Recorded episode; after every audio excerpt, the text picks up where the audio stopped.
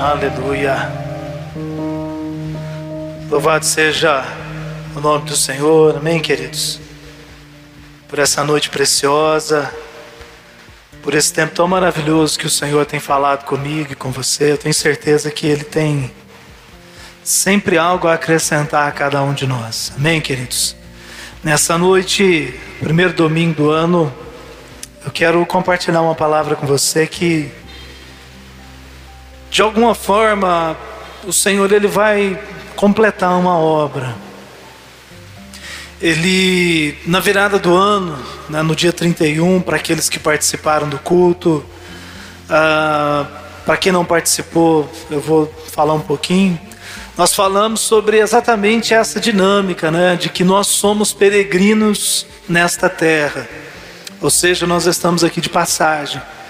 E se estamos de passagem, nós precisamos ter algumas características nessa passagem.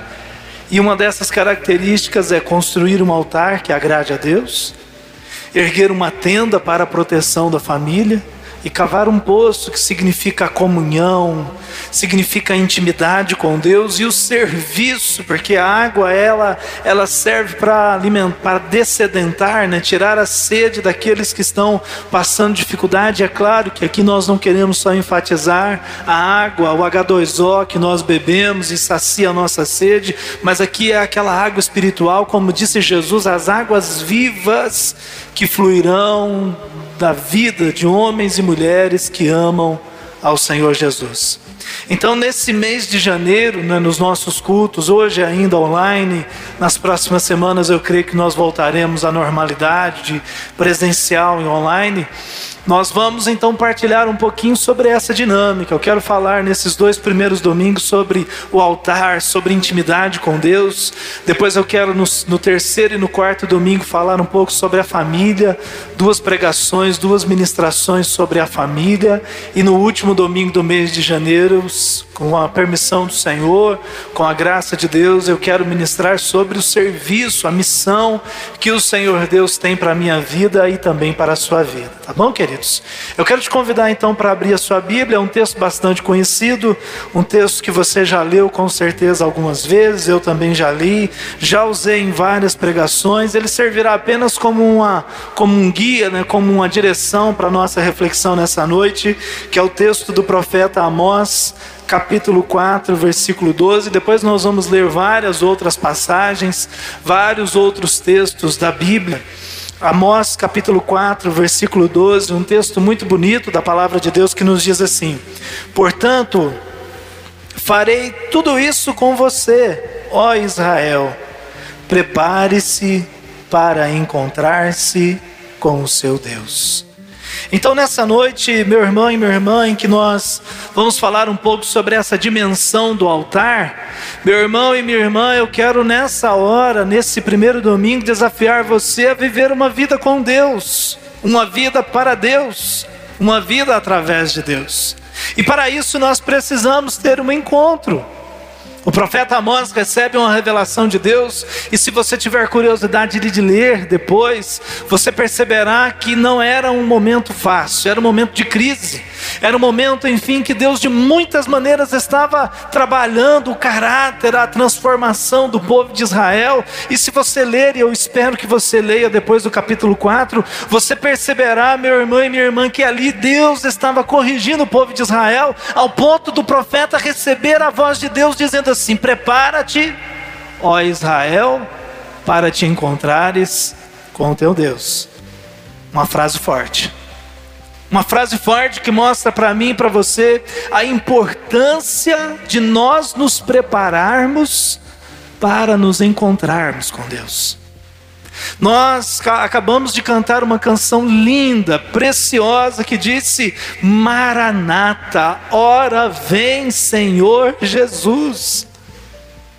Maranata, vem depressa, venha logo, Senhor, nós queremos, mas eu pergunto a você, meu irmão e minha irmã, será que nós estamos prontos para nos encontrar com Deus?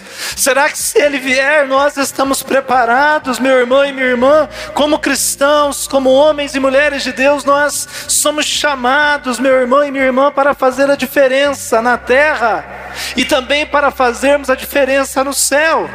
Meu irmão e minha irmã, nós precisamos, em nome de Jesus, entenda isso com muita humildade no seu coração. Nós somos chamados a sermos reconhecidos nos céus em Lucas, capítulo, não coloquei esse versículo, mas você está com a sua Bíblia aí, procure, dá uma folheadinha, é sempre bom, ou se a Rita conseguir colocar, ela vai projetando aí os que eu não coloquei, mas em Lucas 13, 27, meu irmão e minha irmã, Jesus olha para as pessoas e disse assim, falando sobre o final dos tempos: Apartai-vos de mim, porque eu nunca vos conheci. Ele disse: Apartai-vos de mim, todos vós Nunca, não sei de onde sois, né? Aqui está na versão revista e atualizada. É, vós todos que praticais a iniquidade, eu não vos conheço em Atos 19, versículo 15, falando sobre essa situação de sermos conhecidos e reconhecidos na região dos céus. Alguns judeus estavam expulsando demônios em nome de Jesus e, e chegaram um determinado endemoniado em Atos 19, 15, e então aquele endemoniado, aquela pessoa que estava possessa de demônios, olhou para aqueles homens e disse assim: Paulo eu conheço, Jesus eu sei quem é. Mas e vocês? Quem são? Dá a dimensão lá em Atos 16 também, não precisa colocar esse, Rita. Pregação é assim, filha. Deus começa a falar no coração da gente e eu não posso ficar, eu preciso falar. Em Atos 16, Paulo e Silas estão andando na cidade e mais uma vez uma moça, uma jovem demoniada, chega, chega, chega gritando e dizendo assim: Esses dois aí são servos do Deus Altíssimo. Paulo e Silas eram conhecidos na terra e reconhecidos no céu. Se você observar na sua Bíblia, em 2 Timóteo, capítulo 2, versículo 19, o texto diz assim: O Senhor conhece os que são seus. Viver um altar, construir um altar para Deus é ser reconhecido pelo Senhor como seu filho e como sua filha. Viver no altar, meu irmão e minha irmã, é gerar um combustível poderoso e glorioso de uma paixão que faz toda a diferença. E esse combustível que deve mover-nos a fazer todas as coisas intensa por aquele que nos amou é exatamente esta vida no altar. O Senhor amou a mim, o Senhor amou a você ao ponto, meu irmão e minha irmã, de morrer por mim e por você na cruz. Esse amor por Deus, esse reconhecimento dos céus como uma marca indelével, inatingível, inseparável da minha vida e da sua vida, meu irmão e minha irmã, é a marca que os filhos e as filhas de Deus precisam ter, e essa marca é o amor. Em 1 Coríntios 13, 1, o apóstolo Paulo disse assim: Se não tiver amor, serei como bronze que soa, ou como símbolo que retina, ou seja, faremos apenas barulho. Uma coisa que nós precisamos aprender ao construirmos um altar para Deus, meu irmão e minha irmã. Eu aprendi isso, acho que em 98. Eu li essa frase no ano de 1998. Essa frase marcou o meu coração e eu nunca mais esquecia de um homem chamado John Erskine. Eu não sei se a pronúncia é assim, peço perdão se falei errado, mas esse jogador de hockey ele disse assim: precisamos dizer aos jovens que os melhores livros ainda não foram escritos. As melhores pinturas ainda serão realizadas, os grandes governos ainda serão formados, o melhor ainda está por ser realizado por eles. Eu li essa frase há mais de 20 anos e essa frase está aqui entranhada no meu coração, e isso tem movido a minha vida no sentido de que a cada dia eu preciso buscar viver um encontro com Deus, porque o melhor livro não foi escrito até que a unção de Deus esteja sobre o escritor. A melhor pintura, meus irmãos, nós estamos vivendo, por exemplo, uma época em que em pouco mais de nove meses a inteligência, a capacidade, a graça de Deus pelo ser humano humano nos deu a condição de criar uma vacina, ou várias, como estão sendo testadas, para combater uma doença que surgiu e já levou mais de quase 2 milhões de pessoas em todo o mundo. Deus pode fazer, então nosso coração precisa se encher dessa paixão, dessa vida, dessa graça maravilhosa, dessa graça preciosa. Agora preste atenção: construir um altar para Deus também precisa, meu irmão e minha irmã, transformar o meu coração e o seu, porque quando se fala de conhecimento e de reconhecimento, meu irmão e minha irmã, não é difícil que muitas vezes nós façamos as coisas certas com a motivação errada. Muitas pessoas estão fazendo coisas boas por aí, mas estão fazendo muitas delas com a motivação errada. Muitas pessoas ao redor do mundo, no Brasil e ao redor do mundo das nações, estão fazendo muitas coisas e às vezes eles e elas querem promover a si mesma. É a ditadura né, da promoção pessoal, particular do seu nome, conseguir seguidores nas redes sociais, conseguir recurso financeiro, conseguir, enfim, construir um nome que é lembrado. Essa frase de um presidente americano chamado Abraham Lincoln, um dos maiores presidentes da história dos Estados Unidos, nos ensina muito. Ele disse: Não se preocupe quando não for reconhecido, esforce-se para ser digno de reconhecimento. Ou seja, trabalhe todos os dias, faça o melhor todos os dias, prepare-se para constantemente e intensamente fazer o melhor, mas também lembre-se em Efésios capítulo 1, versículo 12, o Senhor nos ensina que o propósito dele ao, ao mover a nossa vida, ao mover a nossa história, como disse o apóstolo Paulo, era que nós o louvássemos e lhe rendêssemos glória como você tem vivido até aqui.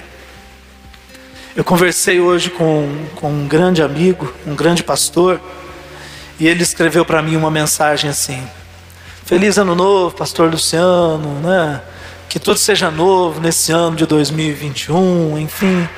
E aí eu brinquei com ele assim: é, Ano Novo, problemas antigos. Eu estava resolvendo, né, conciliando algumas questões. E eu tive que brincar com ele falando isso. Ano novo, problemas antigos. Mas a paixão, ela não acabou. Ao contrário, né? se há coisas a resolver, meu irmão e minha irmã, o fogo que arde no altar, o fogo que arde no nosso coração, é o que nos dá a dimensão de construir esse altar para que o Senhor possa habitar, para que o Senhor possa fazer, enfim, uma grande, poderosa e transformadora obra para o louvor da glória dele. Amém, queridos? Se você concorda comigo, escreve aí no chat aí, amém, pastor, glória a Deus por isso, louvado seja Deus. Uma coisa que nós precisamos entender e viver também, meu irmão e minha irmã, é o fato de que qualquer discípulo e discípula que queira fazer diferença neste mundo, terá que começar todos os seus projetos no altar. Não, meu irmão e minha irmã, nós não podemos começar nada na nossa própria força. O profeta Zacarias, no capítulo 4, versículo 6, ele disse: Não é pela força, não é pelo poder, mas é pelo meu espírito, diz o Senhor. Gente, eu quebro as pernas do pessoal da comunicação, porque eu vou citando versículo toda hora aqui que a gente não preparou antes, então procura aí tudo que eu falar, tá bom? Não é pela força, não é pelo poder. Se a Simone tivesse aqui, ela estava passando apurada também. Não é pela força. Profeta Zacarias, capítulo 4, versículo 6. Não é pelo poder, mas é pelo meu espírito. Se nós queremos vencer o ano de 2021 e viver uma vida que agrade a Deus, amados e amadas, nós precisamos construir todos os nossos sonhos, todos os nossos projetos no altar de Deus. Por isso, nessa noite, eu quero te desafiar e quero dizer a você: perca tudo menos a presença de Deus. Perca tudo nessa vida, mas jamais perca a presença de Deus. Existe a síndrome do rei Saul, você já ouviu falar da síndrome do rei Saul? Raul, Saul foi ungido para ser rei sobre Israel. Deus derramou unção sobre ele, ele profetizou com os profetas, ele, durante algum tempo, teve um ministério aprovado por Deus, mas ele terminou a vida dele sem a graça, sem a unção. A síndrome de Saul é a história daqueles que um dia provaram do dom de Deus, daqueles que um dia pisaram no altar de Deus. Como diz aquela canção que eu amo e eu sei que muitos de vocês também gostam, quem já pisou no santo dos santos em outro lugar não sabe viver. A síndrome de Saul é a história de homens e mulheres que andaram com Deus, foram cheios do Espírito Santo, mas por algum motivo, e aqui não é julgamento, mas é uma tentativa de exame da nossa vida e da nossa história, em algum momento perdeu o rumo, perdeu a direção e desviou-se do propósito eterno de Deus. Ao invés de construir um altar para Deus, construiu um altar para si. Ao invés de exaltar e glorificar ao Senhor, passou a viver uma vida de glorificação de si mesmo, do seu ego e da sua vaidade. Meu irmão e minha irmã, uma estrofe de um hino lindo de Martinho Lutero, talvez o mais conhecido hino protestante. Na quarta estrofe do hino Castelo Forte, ele disse assim: Sim, que a palavra sabemos ficará, sabemos com certeza, pois ela nos ajudará com armas de defesa. Se temos de perder família, bens e poder, e embora a vida vá, por nós, Jesus está e a nós o seu reino dá. Mais uma vez eu te digo, meu irmão e minha irmã, perca tudo, só não perca a presença de Deus. Perca família, perca bens, perca amigos, perca o emprego, mas jamais perca a presença de Deus. Não seja como um rei Saul que tinha tudo para ser o maior rei da história e terminou como uma vergonha, humilhado e cometendo inclusive suicídio, porque teve medo de enfrentar os inimigos que já haviam vencido uma batalha. Nessa noite, então, meu irmão e minha irmã, eu te pergunto: quando ele vier, nós estaremos preparados para recebê-lo? Quando o Senhor vier, meu irmão e minha irmã, nós estaremos preparados para receber a presença dele na nossa vida? Será que nós estamos vivendo uma vida assim de glorificação a Deus, uma vida no altar de Deus? E aí, eu já usei essa expressão há algum tempo atrás, eu vou usá-la de novo. Eu quero nesses próximos minutos trazer duas histórias, duas passagens bíblicas. A primeira que está lá em Cântares, pode ficar tranquila, Rita, que está tudo aí no slide. Agora eu vou te ajudar, tá bom? A primeira é a passagem lá de Cântares, capítulo 5. E depois nós vamos ler a passagem de João, capítulo 12. Vamos lá? Cântares, capítulo 5. Nós vamos ler os versículos de 2 a 6. Serão projetados aí. A palavra nos diz assim: Eu dormia, mas meu coração estava desperto quando ouvi meu amado bater a porta e chamar, abra a porta para mim, minha amiga, minha querida, minha pomba, minha perfeita. Minha cabeça está molhada de orvalho e meu cabelo úmido do sereno da noite. Eu respondi: Já tirei a túnica. Vou ter de me vestir de novo? Já lavei os pés. Vou ter que sujá-los. Meu amado tentou destrancar a porta e meu coração se agitou. Levantei-me de um salto para abrir a porta ao meu amor, minhas mãos destilavam perfume, os meus dedos pingavam mirra quando puxei o ferrolho. Abri para o meu amado, mas ele já havia partido. Meu coração quase parou de tristeza. Procurei por ele, mas não o encontrei. Chamei por ele, mas ele não respondeu. Essa história mostra a esposa que não estava preparada para receber o seu marido. É claro que aqui nós estamos falando de um relacionamento do rei Salomão com uma das suas esposas. Há quem diga que essa esposa descrita aqui em Cântares era Abisag.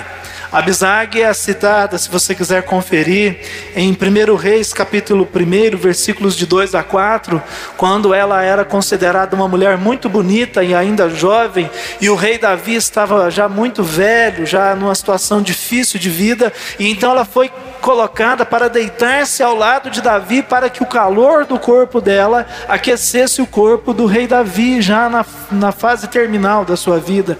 Eles não tiveram relação sexual, não foram casados, por isso ela tinha condição de casar-se de novo. Então há quem diga que essa sunamita, aqui citada em Cântares, é esta mulher chamada Abisag, lá de 1 Reis, capítulo 1, versículos de 2 a 4. Uma mulher que não se preparou para receber o seu marido. Uma mulher que estava ocupada demais para receber a visita do rei, do rei Salomão, no momento em que o rei, diante das suas é, seis, mais de quase mil mulheres, né, somando esposas e concubinas, escolheu a ela para visitá-la, mas ela estava ocupada demais. Já havia se deitado, já havia tirado a roupa de receber visitas, não queria sujar os pés, ela, enfim, não estava preparada para receber o seu marido o rei Salomão, para enfim estarem juntos. Agora eu quero compartilhar com você uma outra história, que está em João capítulo 12. A história da família de Betânia, que eu devo pregá-la no terceiro ou no quarto domingo desse mês de janeiro, com a permissão de Deus. Essa família de Betânia tem muito a nos ensinar e eu quero aproveitar um pedacinho da história deles hoje. Diz o texto lá de João 12, nós vamos ler os versículos de 1 a 8. A palavra de Deus nos diz assim: Seis dias antes de começar a Páscoa, Jesus chegou a Betânia, onde morava Lázaro, o homem que ele havia ressuscitado dos mortos. Prepararam um jantar em homenagem a Jesus. Marta servia e Lázaro estava com ele à mesa. Então Maria pegou um frasco de um perfume caro, feito de essência de óleo aromático, ungiu com ele os pés de Jesus e os enxugou com os cabelos. A casa se encheu com a fragrância do perfume. Mas Judas Iscariotes, o discípulo que em breve trairia Jesus, disse: Esse perfume valia 300 moedas de prata. Deveria ter sido vendido e o dinheiro dado aos pobres. Não que ele se importasse com os pobres. Na verdade, era ladrão e, como era responsável pelo dinheiro dos discípulos, muitas vezes roubava uma parte para si. Jesus respondeu: Deixe ela em paz. Ela fez isso como preparação para o meu sepultamento. Vocês sempre terão os pobres em seu meio, mas nem sempre terão a mim. Ao contrário da, da, de Abisag, a sulamita, lá de Cântares, Maria não perdeu a oportunidade de estar aos pés de Jesus e de naquele local onde Lázaro sentava à mesa para testemunhar, onde Marta apressada servia os convidados, Maria ali ergueu um altar ao Senhor, Maria ali não perdeu a ocasião. Vale lembrar que essa Maria, para aqueles que não têm um conhecimento bíblico tão grande, não é a mãe de Jesus, é uma outra personagem dos evangelhos, irmã de Marta e irmã de Lázaro, ok? Então Maria ergue ali um altar, ela começa a adorar a Jesus, ela, enfim, na sua casa, ela estava ali. Marta estava com o coração sinceramente servindo a todos. Lázaro entendeu que ele deveria partilhar do seu testemunho de ressurreição com aqueles que ali estavam, mas Maria estava ali para adorar.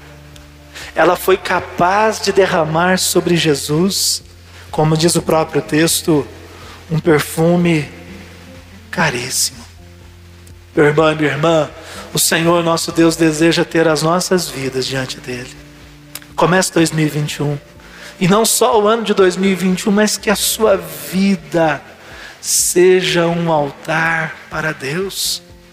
Eu te pergunto, meu irmão e meu irmão, o que te impede hoje, querido e querida, de ter um verdadeiro encontro com Deus? O que impede você hoje, neste dia ou ao longo da sua vida, de ter um encontro com Deus? Quando a gente olha para a história da Sulamita de Cântares, e quando nós comparamos essa história com a história de Maria, nós vamos perceber algumas coisas e eu quero falar sobre elas. Em primeiro lugar, meu irmão e meu irmão, o que muitas vezes nos impede de ter um verdadeiro encontro com Deus é a falta de atenção. Meu Deus, meu irmão e minha irmã, nós vivemos num tempo em que nós somos né, condicionados a não nos concentrarmos durante muito tempo em alguma coisa. Possivelmente, se você estiver assistindo a, a, ao culto, você já pensou várias vezes em assistir uma outra mensagem, em trocar de canal? Você talvez já levantou, foi tomar água, foi ao banheiro, fez várias coisas. Não estou aqui emitindo nenhum juízo, estou apenas elencando situações possíveis. Muitas vezes você está em oração, tentando falar com Deus, mas o seu pensamento está distante. Então, mais uma vez eu digo, nós vivemos um problema muito sério nos dias de hoje de falta de atenção. A Sulamita também viveu esse mesmo problema. Ela, ela não estava atenta ao momento em que o seu marido, o rei, ia visitá-la.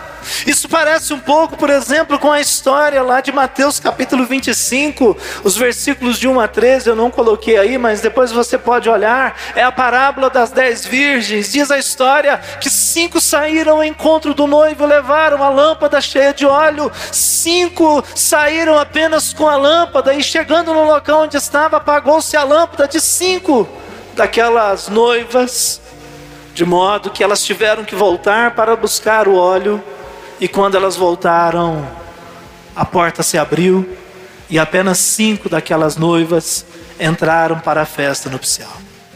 Falta de atenção, saíram apressadamente. Porque nós perdemos muitas vezes a atenção? Porque, meu irmão e minha irmã, nós nos cansamos. O cansaço físico, o cansaço emocional, o cansaço espiritual. Eu sei que você já deve ter ouvido essa expressão, né? E eu já falei algumas vezes aqui no culto. Meu irmão e minha irmã, vai passar. Tudo isso que a gente está vivendo vai passar. Mas aí eu ouço as pessoas falarem assim: nossa, o mundo, está todo mundo muito cansado dessa pandemia. É por isso que as pessoas precisam ir no supermercado. É por isso que elas precisam ir para a praia. Quanta gente na praia nesse final de, de ano. Não tem nada contra, só acho que não era tempo disso. Não, você não vai perder a sua vida se ficar esperar um mês ou dois para viajar depois com segurança, mas cada um assume os seus próprios riscos. As pessoas estão cansadas, estão cansadas da família, as mães estão cansadas de cuidar dos filhos, os, os, esposos, os homens estão cansados de cuidar da família, estão cansados de trabalhar. Então, meus irmãos, vamos ser bem sinceros: quando tudo isso passar, será que nós estaremos tão cansados da vida que todos nós morreremos? O que será, meu irmão e minha irmã, da minha vida e da sua? O que será do mundo? Se todo mundo diz vai passar, mas a justificativa para muitas das coisas que estão ocorrendo hoje é: o povo está cansado. É falta de atenção, querido falta de atenção para com o mundo que nós vivemos, falta de atenção para os sinais da vida, como a vida tem sido processada. Muitas vezes Deus se aproxima de nós e por falta de atenção nós não aproveitamos aquilo que o Senhor tem para falar comigo e com você, aquilo que o Senhor tem para direcionar sobre a minha vida, sobre a sua vida. Também ficamos desatentos porque às vezes a gente não espera o Senhor naquela hora. Muitas vezes nós estamos distraídos, muitas vezes nós nem acreditamos. Só entre nós e algumas centenas de pessoas que estão conectadas aí nas suas casas, né? Tem 90 conexões, talvez três pessoas em cada casa. Quem sabe tem aí 300, 400 pessoas assistindo o culto nessa hora. Meu irmão e minha irmã, só entre nós aqui, comunidade virtual nessa noite, você ainda acredita que Deus pode fazer um milagre na sua vida? Uma coisa que eu aprendi, na verdade a gente já sabia, né? Mas que eu aprendi do dia 1 de dezembro até hoje, dia 3, não, dia 1 de janeiro, até hoje, dia 3 de janeiro, é que ter esperança dói. Anota isso aí. Acho que vale a pena você guardar isso. Ter esperança dói. Provérbios 13, se não me engano, versículo 12. A palavra de Deus nos diz assim: A esperança demorada faz adoecer o coração. Ter esperança dói, gente. Dói porque, obrigado, pessoal da comunicação, é isso mesmo. A esperança que se adia faz adoecer o coração. Dói. Ter esperança dói. Porque a gente às vezes tem esperança por alguém que não acredita. A gente às vezes espera o melhor das pessoas e as pessoas às vezes não correspondem. Nós às vezes esperamos que algo diferente ocorra, mas na verdade, meu irmão e minha irmã, eu já tinha isso no meu coração há muitos anos e vou falar mais uma vez, talvez você já tenha me ouvido falar isso, mas nada mudará se você também não mudar.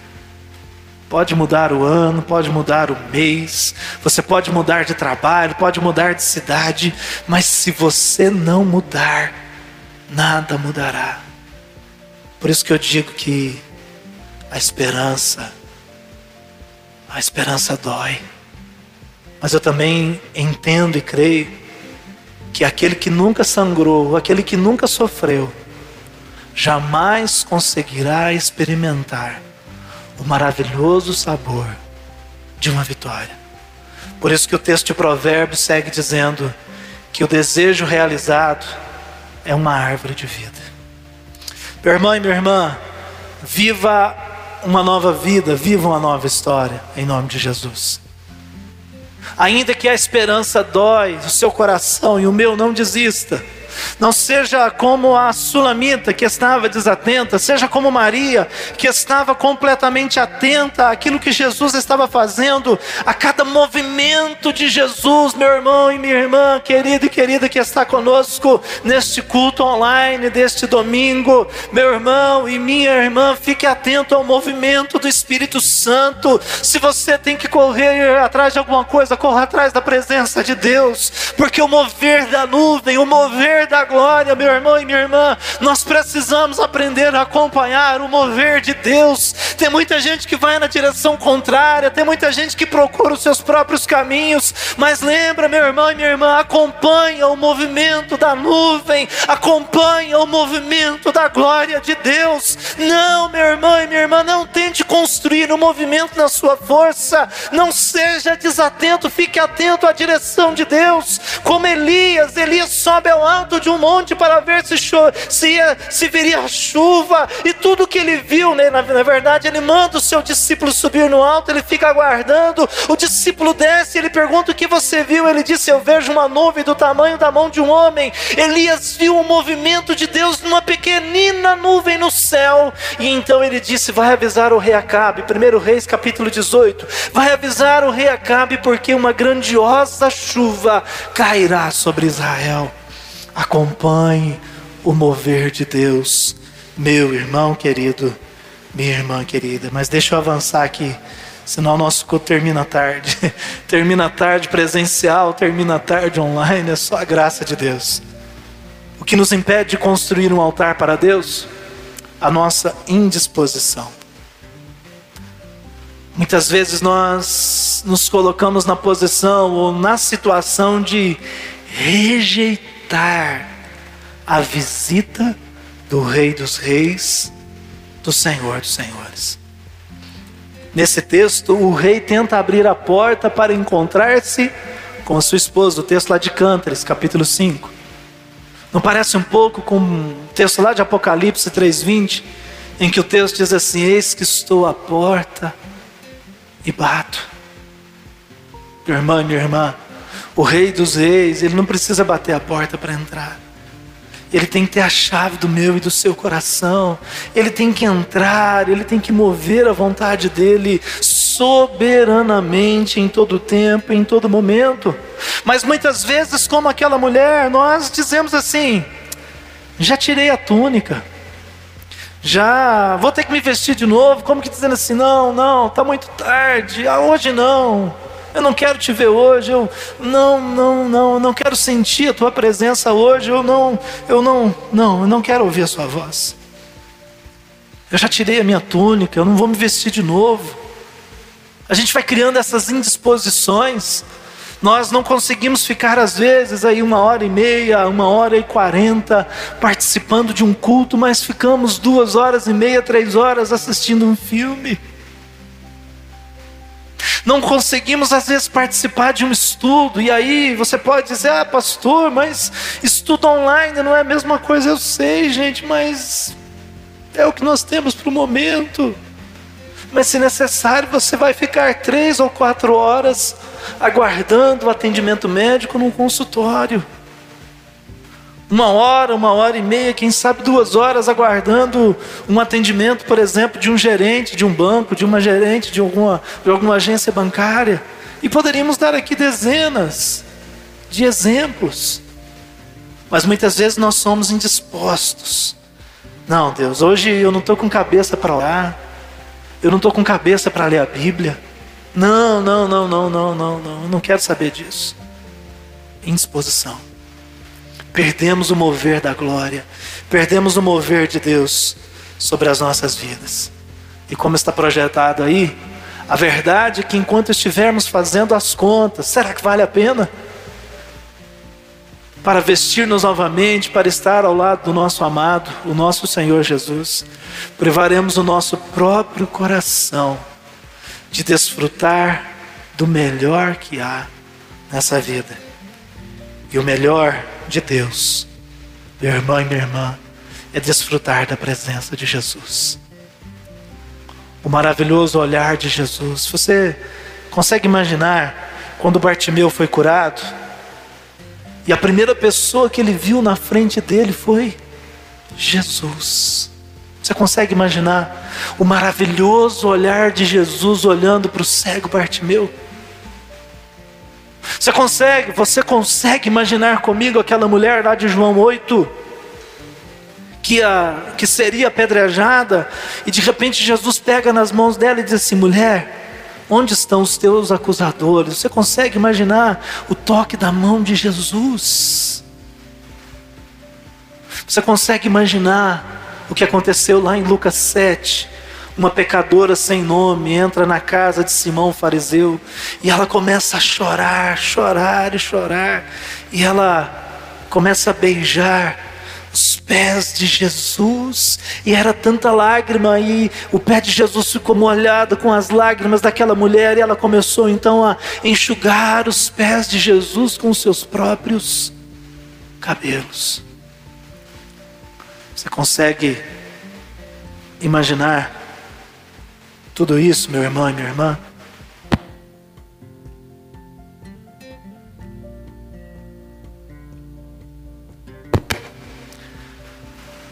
Você consegue imaginar como todas estas coisas, queridos irmãos e irmãs, era mover de Deus, era mover da glória de Deus.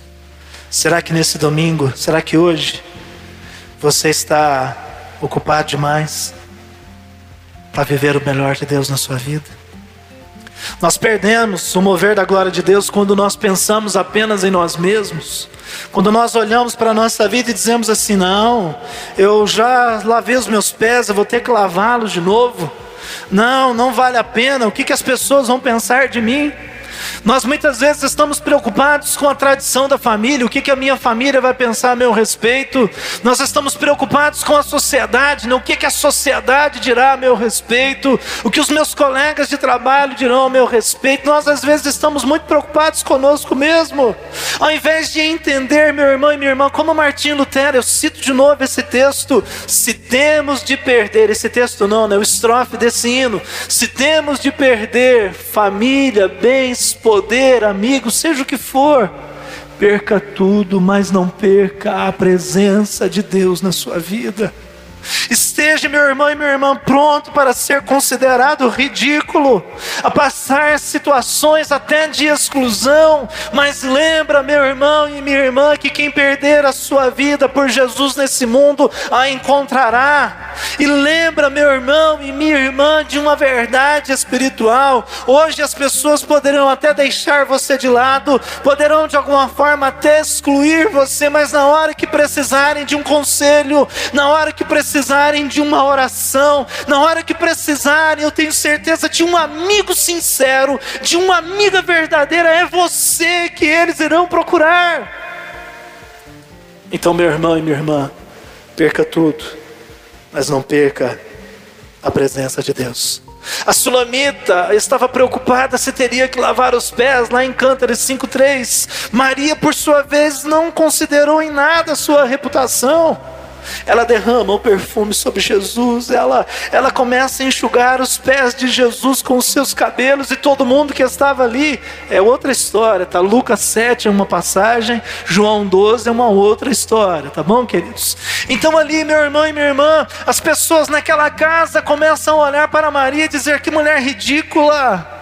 Para que fazer isso? A dona da casa passando por uma situação vergonhosa como essa. Talvez alguém até cutucou o irmão dela, Lázaro, e falava assim: Olha aí, Lázaro, para que isso? Você não dá educação para sua irmã? Talvez Marta, enquanto passava com a bandejinha de, um, de uma coxinha, né, de um pastelzinho, aí alguém falava assim: oh, Marta, que vergonha que a sua irmã aí. Mas eu quero te dizer uma coisa, Maria, né? Olha só como é que as pessoas fazem. I don't care, tô nem aí. Não estou preocupado. Não estou nem. Se eu soubesse falar, não estou nem aí em hebraico, eu falaria agora, mas não sei. Né? É, não estou nem aí com o que vão pensar a meu respeito. E ela derrama esse perfume sobre Jesus. Ela, ela vai enxugando com seus próprios cabelos, porque aquela era uma oferta de honra. Era uma oferta de honra que ela estava oferecendo para Jesus um privilégio para ela, um absurdo para as outras pessoas. Uma honra que ela tinha para si, dizendo: Eu darei ao meu Senhor algo de valor. Um ridículo, um absurdo, um fanatismo aos olhos de tantas outras pessoas que ali estavam. E para a gente encerrar, eu quero falar sobre uma última lição que essa história, que essas duas histórias nos trazem para a gente orar. Vai muito na linha do que eu já tenho falado, só vou acentuar um pouco mais. Nós deixamos de construir um altar que glorifique a Deus, perdemos o mover da nuvem de Deus quando nós somos egoístas e vaidosos. Egoísmo e vaidade. Comumente pensamos na unção como um poder que nós recebemos. E aí eu vejo tanta coisa esquisita nas igrejas hoje. É unção de marchar. Para que isso? É unção de sapatear no espírito, de cair no espírito. Eu fico pensando o que que isso vai resultar, a não serem as pessoas talvez olharem e falarem assim: "Uau! Aquele ali é ungidão, hein? Aquela ali é ungidona. Egoísmo e vaidade. Tem gente que quer trazer a glória para si, quanto que a glória ela tem que ser dada a Deus. Talvez a pessoa mais ungida da igreja não seja aquela que desfila na frente de todo mundo Talvez a pessoa mais ungida numa comunidade de fé seja aquela que às vezes na de uma forma muito discreta entra, faz a sua oração como aquela história. Um fariseu entra e fala assim: Senhor, eu sou muito bom, eu dou o dízimo de tudo que ganho, eu jejuo duas vezes por dia. E aí diz a história que lá no fundo tinha um publicano, Jesus contou essa história. Ele batia no peito e dizia assim: Senhor, tem misericórdia de mim, porque eu sou pecador. Jesus perguntou: qual dos dois saiu justificado? E aí ele ensinou que aquele que se humilhou, aquele que se entregou, esse saiu justificado naquela noite. Eu olho hoje, meu irmão e minha irmã, para a igreja, olho para a minha vida e fico muito preocupado porque hoje a adoração, o altar, não tem a ver com Deus, Hoje, na maioria dos lugares, na maioria dos movimentos humanos, o altar tem a ver com o ser humano. As pessoas estão construindo uma plataforma para serem vistas, ao invés de construir um altar. E lembra, querido, altar é lugar de sacrificar o Isaac. Altar é lugar de fogo que arde continuamente.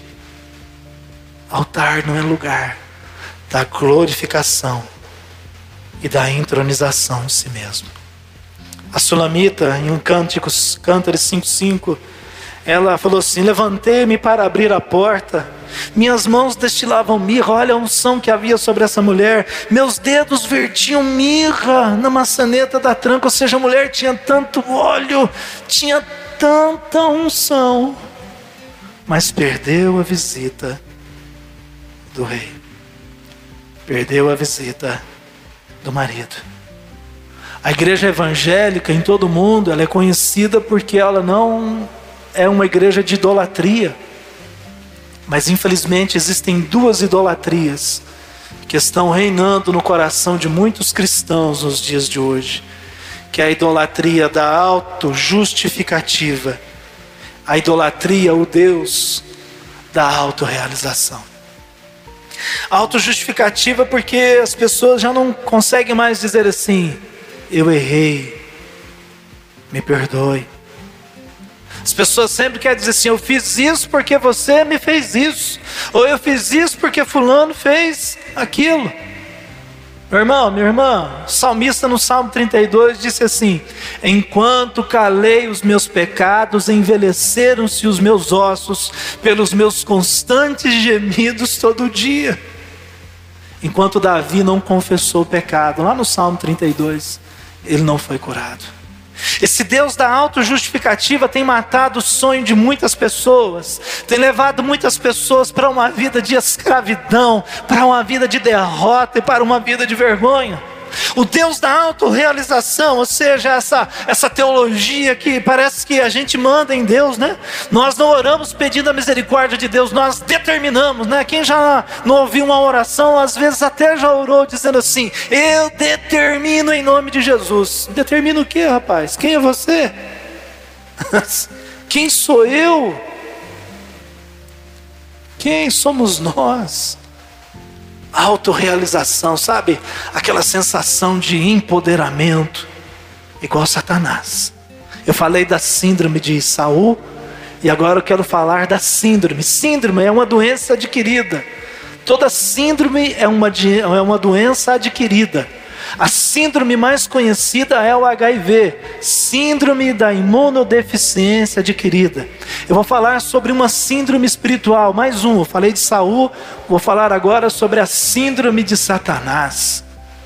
A história conta, né, as passagens bíblicas, as interpretações de algumas passagens bíblicas nos dão um entendimento de que Satanás era Lúcifer, anjo de luz, responsável pelos corais de anjos que estavam diante do trono de Deus. E você sabe, o regente de coral é alguém de autoridade. Se ele faz assim, todos levantam. Se ele faz assim, todos sentam. Se ele diz assim, alguns se calam. Se ele faz assim, alguns, se, alguns começam a cantar. Há uma autoridade.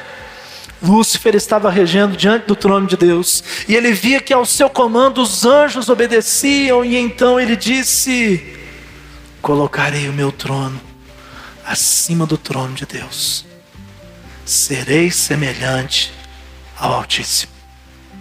E tinha autoridade, porque o texto de Apocalipse diz que a cauda desse anjo, Satanás, o dragão, arrastou um terço dos anjos do céu que hoje são conhecidos como demônios, como adversários daqueles que hão de herdar a salvação.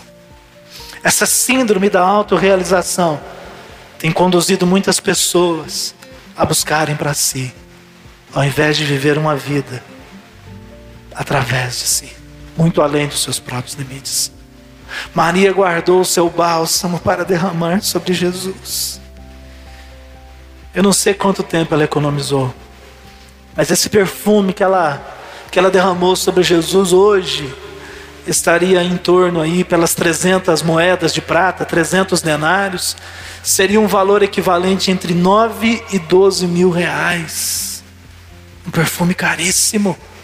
Eu não sei quanto tempo ela economizou para conseguir comprar aquele perfume. 300 moedas de prata ou 300 denários, são 300 dias de trabalho de uma pessoa. Denário era o salário de um dia de um trabalhador comum. Então, se você imaginar o salário mínimo aí a R$ 1.100, ou um trabalhador médio que ganha R$ 1.200, você vai chegar à soma de 12 mil reais desse perfume em valores de hoje que ela investiu derramando sobre Jesus. Ela deu o que ela tinha de melhor. Ela entregou, ela não quis autorrealização, ela quis servir, honrar. Lá em Cântares 5, e eu já quero encerrar para a gente orar. Maria aproveitou a presença de Jesus. Em Cântares 5, quando aquela sunamita conseguiu abrir a porta, diz o texto: Eu abri, mas meu amado se foi. O meu amado já havia partido. Eu quase desmaiei de tristeza. Procurei-o, mas não o encontrei. Eu o chamei, mas ele não respondeu. Tudo que viermos a realizar de significativo na terra, guarda isso, meu irmão e minha irmã, será resultado de nosso encontro com Deus. Então, abra o seu coração hoje Abra seu coração ao longo de toda a sua vida para construir um altar para Deus. Ele enviou o que ele tinha de melhor, ou seja, Jesus. Ele foi né, o principal, o melhor de Deus para a minha vida e para a sua vida. Então não perca tempo. Dê o seu melhor para o Senhor todos os dias. Não perca a presença de Deus por falta de atenção, por indisposição, por egoísmo, por vaidade. Entrega tudo para Ele. Entrega tudo para Ele nessa noite. Não se acostume, meu irmão e minha irmã. Não se acostume com a presença de Deus. E não a perca. Perca tudo. Perca tudo. Menos a presença de Deus.